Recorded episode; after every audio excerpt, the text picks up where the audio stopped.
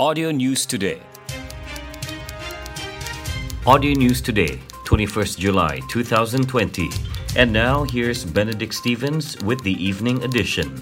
Some 27 summonses were issued for various traffic offences during Op Samseng Jalanan carried out by the Sabah State Police Traffic Enforcement and Investigation Department led by Superintendent Muhammad Zamzuri Muhammad Isa on July 18 to July 19th. Similar operation was carried out by two officers and seven personnel from Penampang Traffic Enforcement and Investigation Department.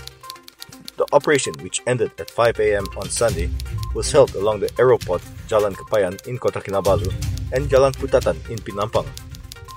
A total of 13 motorcycles were inspected, resulting in the arrest of 8 males aged between 17 and 28. Nine motorcycles were confiscated. They were found to be riding in a menacing way, while some were caught doing the Superman stunt and others the wheelie. Their antics have posed a danger to other motorists. A local fishing boat using foreign workers without valid self-identification documents was detained by the Sabah and Labuan Malaysian Maritime Enforcement Agency (MMEA) near Kota Kinabalu on Sunday. Its director, First Admiral Muhammad Rosli Abdullah, said the boat was detained 1.2 nautical miles east of Tanjung Tavajun by a maritime patrol vessel at 11 a.m. Upon inspection, 19 out of 20 of the crew failed to produce valid documents. All of them are believed to be Indonesians, aged between 20 to 44 years old. The boat was also suspected of having an expired license. The boat and crew were later brought to the MMEA jetty in Sepangar for further investigations. The boat was suspected of carrying out offences under the Immigration Act 1959 and Fisheries Act 1985, he said in a statement yesterday. He said COVID 19 screening will be conducted by officials from the Ministry of Health on all the enforcement team members involved in the patrol, as well as the fishing crew and its skipper. Muhammad Rosli urged the maritime community to cooperate with the authorities by reporting criminal activities or emergency incidents at sea by calling 088 38 7774 or MERS 999. Cholera cases in Sabah have increased sharply to 43 on Sunday, double the number recorded earlier this month. State Health and People's Wellbeing Minister Datuk Frankie Poon Ming Fung said only 21 cases were recorded from January until July 1st. The rise in cases was mainly due to waterborne infection and contaminated food. Although cholera can be cured, serious cases that are not given immediate treatment could lead to death, he said in a statement in Kota Kinabalu yesterday.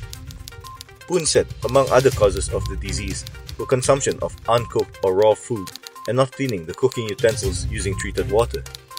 It is therefore important that we take the necessary preventive measures to safeguard ourselves and family by drinking boiled or bottled water, washing hands with soap before eating, and handling food and after going to the toilet. Also ensure seafood and meats are properly cooked, he added. The Sabah government will launch the state-level National Month celebration and fly the Jalur Gemilang campaign on July 28th while observing the set standard operating procedure under the Recovery Movement Control Order.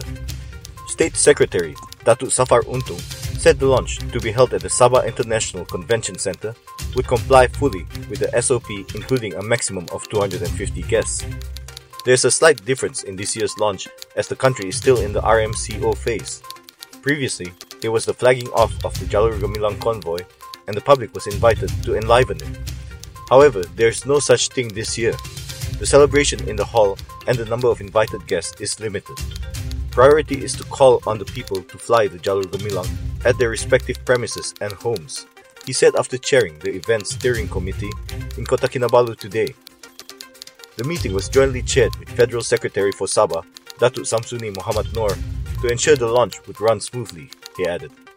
Said Sabah would also maintain this year's National Day celebration theme, Malaysia Prihatin, Prime Minister Tan Sri Muhyiddin Yassin will launch the National Month and fly the Jalur Gemilang campaign in Putrajaya on July 28th, followed by the state capitals. The public can watch the live stream of the launch via Facebook and YouTube under the Sabah Computer Services Department and also follow the live broadcast from RTM and Sabah FM and Sabah VFM radio stations. The Labuan Local Authority, Labuan Corporation, will be the lead agency to coordinate the initiatives of the COVID 19 District Risk Reduction Program on the duty free island. Its Chief Executive Officer, Dr. Fari Akmal Osman, said the agency, in collaboration with the Labuan Health Department, would be assisted by the relevant government departments. Labuan Corporation will activate their machinery comprising of various health enforcement, People's Representative Council, and Village Community Management Council units, she said. She was speaking at a press conference before giving cash aid to fire victims in Kampung Lajau and Taman Mutiara at Wisma Perbadanan Labuan yesterday. She said the program, which is now being mobilized, is crucial in ensuring Labuan continues its green zone COVID 19 status. Labuan, a duty free island, international financial center, and regional oil and gas hub, is still vulnerable to COVID 19 infection in view of the inflow and outflow of foreign crews and expatriates, she said.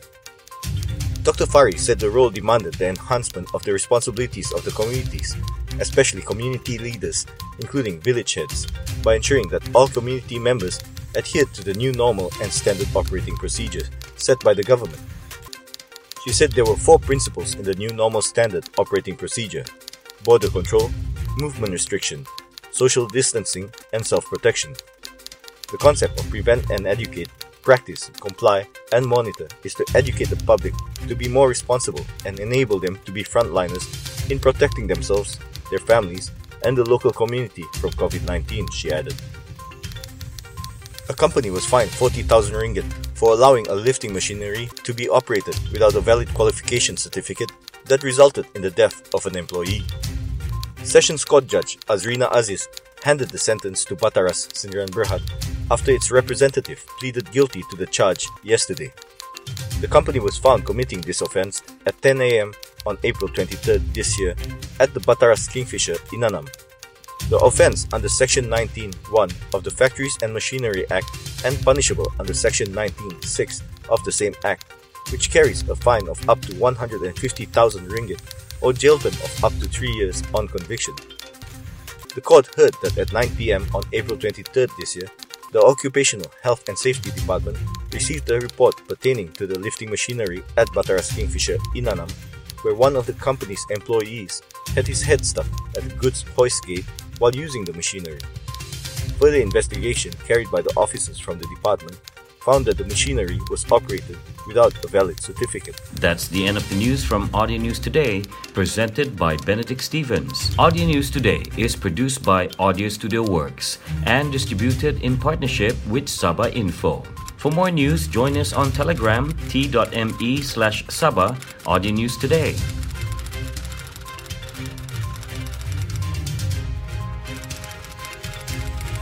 Audio News Today